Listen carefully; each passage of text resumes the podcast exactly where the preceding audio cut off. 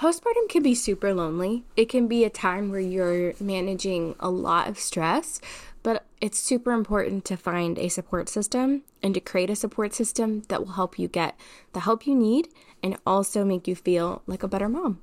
In this episode, I dive into how to create that support system, where to look, and why you need one. I hope you enjoy.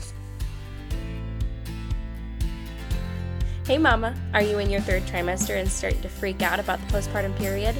We'll take a deep breath and welcome to the New Mom Naturopath Podcast. I'm your host, Dr. Kailyn Galloway, a naturopathic physician and a fellow mom who's been in your shoes. From mindset techniques to holistic strategies for your health, we'll empower you to navigate motherhood with confidence and vitality. So grab a comforting cup of tea, or who are we kidding, coffee, and let's dive in to this incredible chapter of your life.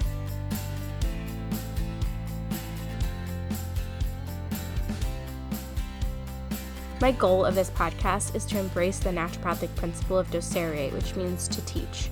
I really want you to learn practical advice on how to actually improve your postpartum experience, but this does not replace the use of your own personal physician. Any and all medical advice should be done and taken through the careful and personal decisions of your medical doctor.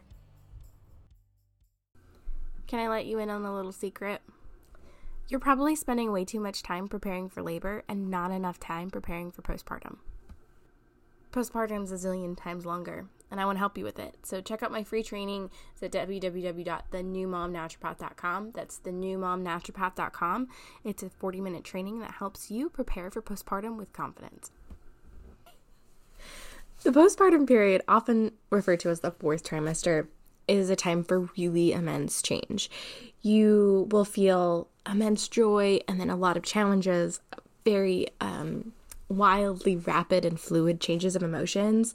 And one of the best ways to do and manage this time is through a support system. So let's discuss in this episode how we can build that in a way that you feel supported, you're not overwhelmed, and you feel like you can set boundaries in a safe manner.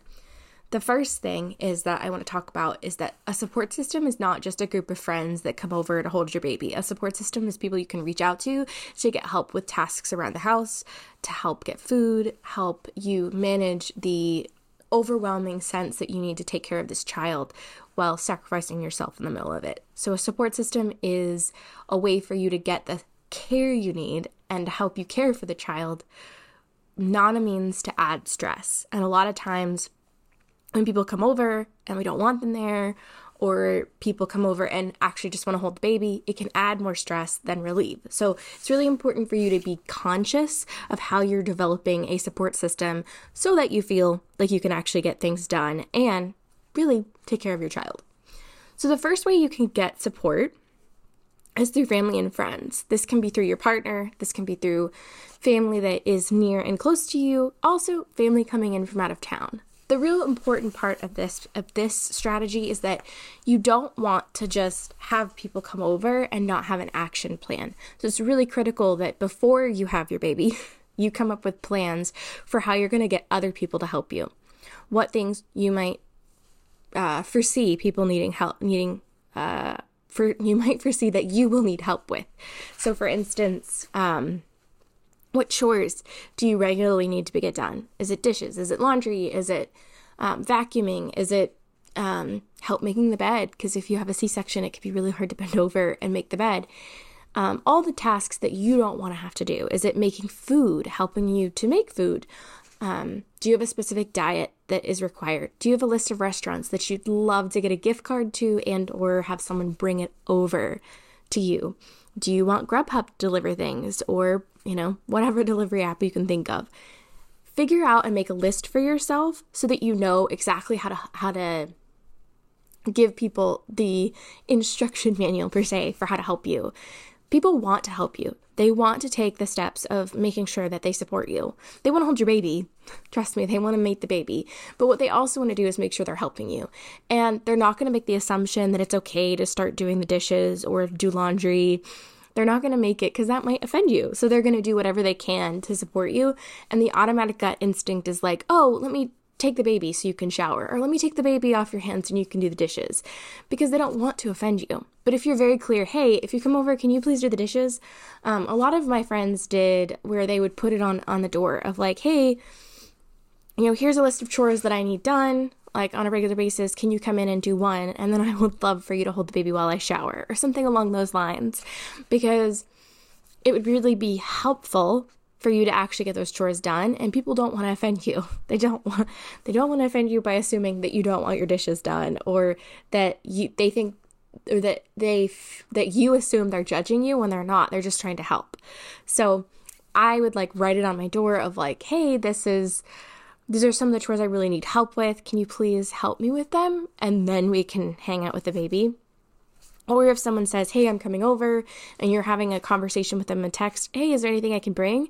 Have a list for yourself of, of things that you'd like people to bring. Like keep a running tally of all the things that you feel like you need to run to Target for, and make out a list on your phone so that you very quickly can say, Hey, yeah, I actually need such and such from Target. Can you pick that up on your way over? Or hey a couple of my friends would be like hey we're coming over but can i um, bring food to you and i would have a list of restaurants that i was craving because you know, they talk about pregnancy cravings, but postpartum cravings, man, they're they're tough too. but that's how you can get your family and your friends to really support you. And then taking a break and making sure that you accept the help because sometimes you don't want to let go of your baby, but you also haven't showered in 4 days. So, while yes, the automatic gut instinct is to help someone get get ways to help you by, you know, doing chores, getting you food, helping you prepare a meal, all the things that you're probably neglecting and or not really neglecting, just don't have time to do. but it is really important that you allow them to give you time for self-care. So, the other thing is join a professional support group uh, a lot of hospitals in your area likely have a, a, new mom support group where you can go and meet moms that are in very similar stages as you and have classes and coaching sessions where you can walk through the emotions of postpartum. I know that the hospital that I had had these experiences even during even during COVID. They weren't in person, they were online. But go ahead and check resources. Usually hospitals, churches, um, support groups in your area likely have a professional support group to help you get information from people. Um, the next thing is to find a professional support, um, a list of professional support systems. Now, that is not just your pediatrician, that is finding a physician to go back to your primary care. Um, having a relationship established with your gyne so that maybe you're going back to them as a primary care, finding a lactation consultant, finding um, someone that can help you with anxiety and depression, if you're experiencing those symptoms, a counselor or a mindset coach, someone that can guide you through the emotional turmoil that usually happens in postpartum, whether you're experiencing the severe symptoms of postpartum anxiety, depression, or you're just experiencing normal anxious thoughts during postpartum. It's really helpful to have someone that is a third party that's able to help you digest those thoughts and help you manage time in a better fashion. The next thing is setting boundaries for people. So when someone says, Hey, I would like to come over and visit the baby, you can say no. You don't have to give a reason. You don't have to tell them, Oh, I don't feel like it today, or Oh, yeah, sure, come on over. And then you feel awful. It's okay to say no. You can say no to people. You can ask that people do not kiss your baby. You can have set rules for how people can hold them. And when you go to family events or you go outside in public, it is perfectly acceptable to keep the baby in a carrier where they're safe from being touched by outside people. A child, especially in this time where we're in the fall and viruses are uh, at an, you know, high amounts of exchange rates, it's perfectly acceptable for you to not let people carry your baby. So make sure that you're okay and you release the shame and work on the emotions of shame that comes with setting boundaries. And as a reminder, when you set boundaries, people are entitled to their feelings. And most of the time, when you set boundaries, it's going to be negative. It's going to be something that people don't want. And so make sure that you are allowing people to feel their emotions, but not, they're also standing firm in where you feel and what your desires are. The last thing is you know that you are a support system in and of itself. A lot of times in postpartum, it's very easy for the brain to connect baby and mom as one, especially in the first 12 weeks. You kind of don't recognize yourself as being separate from your child yet. They were inside you and attached to you for 9 months. So it's a it's very difficult to separate yourself from your baby. But remember that taking care of yourself is a means of support. So setting apart regular practices, rituals for either journaling, mental thought, mindset techniques, and making sure that you take care of yourself in terms of hygiene. So ensuring you get a shower, finding ways to sneak in sleep here and there when it's not going to be a very combined amount of time.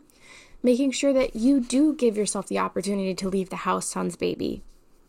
You don't have to have them on your hip all the time, though you're going to want to, and it's okay if you never want to. Um, it's okay if you wait until after that 12 week period to venture out of the house without your baby. But it is okay for you to go to Target by yourself and just shop for a couple minutes. Or even if you're just window shopping, it's okay for you to not have them on your hip and feel comfortable being independent. You are a powerful person and you are strong beyond your even wildest imagination. And this is a moment in time where you'll realize that you are a very powerful support system for yourself. And you can advocate for yourself when you need support outside of um, what you can physically handle. And that is no shame. But even if you do seek professional help for anything, they can only help you so much as you help yourself you have to take the actions on a daily basis to make sure that you're finding ways to get better. I hope this helped. I hope that this is a way for you to manage creating a support system that can help bolster your postpartum experience and make it so that you feel like you can confidently become a new mom and go through all of the stages of learning that are required as you enter into motherhood. You're doing a wonderful job. Message me on Instagram at Dr. Kailyn Galloway if you'd like to continue this conversation. Can't wait to talk to you.